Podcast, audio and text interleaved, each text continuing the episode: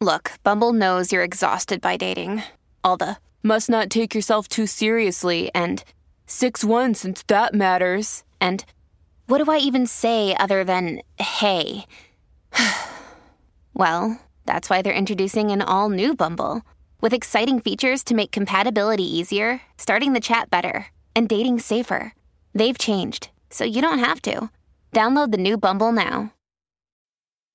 This episode is brought to you by Snapple. Want to know another Snapple fact? The first hot air balloon passengers were a sheep, a duck, and a rooster.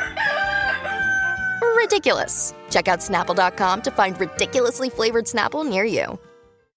The free beer and hot wings show free clip of the day. All right, so people need advice. Sometimes they trickle in afterwards, or we don't see them before we're done. And this one came in, and um, boy, this seems inappropriate.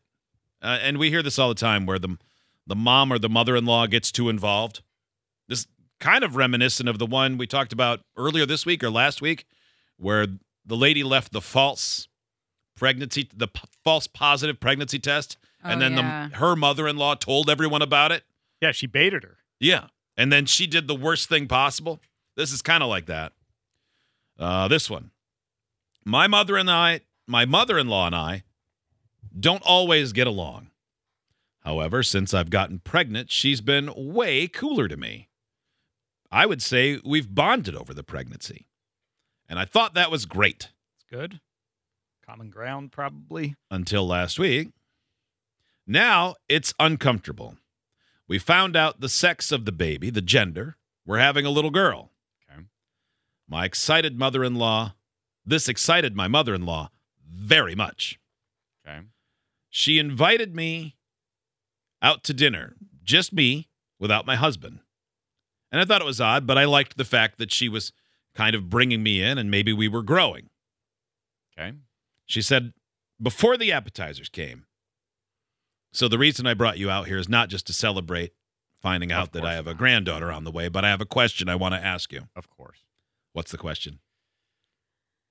I know. Uh, I will mean- you name the baby after me? yes, that's exactly what I was thinking. Oh. Would you please name your daughter after me? What? She went on to explain how it's always been a dream of hers to have a grandchild named after her. Oh, that is Wow, so that's a dream that she will have to keep on dreaming. Her Yeah. name is Mabel.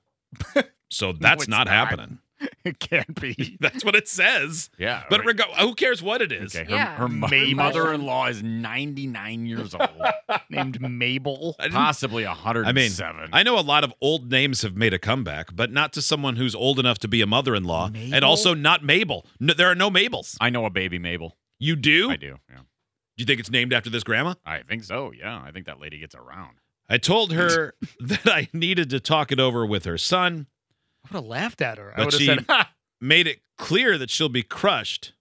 Oh, that is so unfair. If we Holy don't. balls, that is just crazy. And That if- is such a weird, self-centered way to live your life. Mothers-in-law are crazy. Whenever baby names come up, no matter how you're related to the people that are telling you the baby name or telling you what the potential baby name could be, narrowing down their list of baby names, the only appropriate response is that's a beautiful name. I love it. I think, yeah, Right. I, I think I the only it. time you're allowed to interject in any way is if they excitedly and blindly go, "Yeah, we thought of a great name. I don't even know where it came up, but it's Hitler." You go, uh, "You might not know history, Yeah. but I, you can't do that one." Yeah. You're Um, glib. Like you know, or ser- like uh, yeah, uh, oh, we're going to name him Richard Ramirez. no, you should not Yeah. do that. Like you know, I mean, There are there are no people that the parents care about. Like their opinions. They don't care about anything Mm-mm. other than what they are thinking in their Mhm. head no, for it's the it, potential names for their baby. it they literally don't care about the mother-in-law's No. opinion, father-in-law's opinion, the siblings' opinions. Don't care. No, it steals Don't the joy from the parents because if they do want to name it after somebody, then you've literally just crapped on them. Because now, like, even if they had thought, you know what would be nice if we named the daughter after your mom, Yeah. or whatever, and you go, oh well, that's exciting. Now we're going to tell them that. Mhm. But if they say it ahead of time, I mean, my gut reaction to any of that, that's like an ultimatum. My gut reaction is like, oh yeah, f you. If the If I baby's had name even was considered it, they ain't happening now. if the baby's name was gonna be Mabel, I'm changing it. Uh, Absolutely. texts back to back. Uh, here's a photo of my daughter, Mabel Grace. She's beautiful. Next text. Mabel sounds like you named it after the farmer's pet cow. There, two things can be the same at one. Yeah, or you know, the, the old names are coming back. I suggested to my husband that we give our daughter Mabel as a middle name. He doesn't think this will be enough to appease his mother, though. Is this something I should push back on, or should I just keep Yes. the peace? you Push back. absolutely should push back on it. This is the name of your child for the Yeah. rest like of their life. I mean, if and and if your husband is like, well, I don't know if that'll be enough to appease my mommy. Uh, well, tough rocks, mama's boy.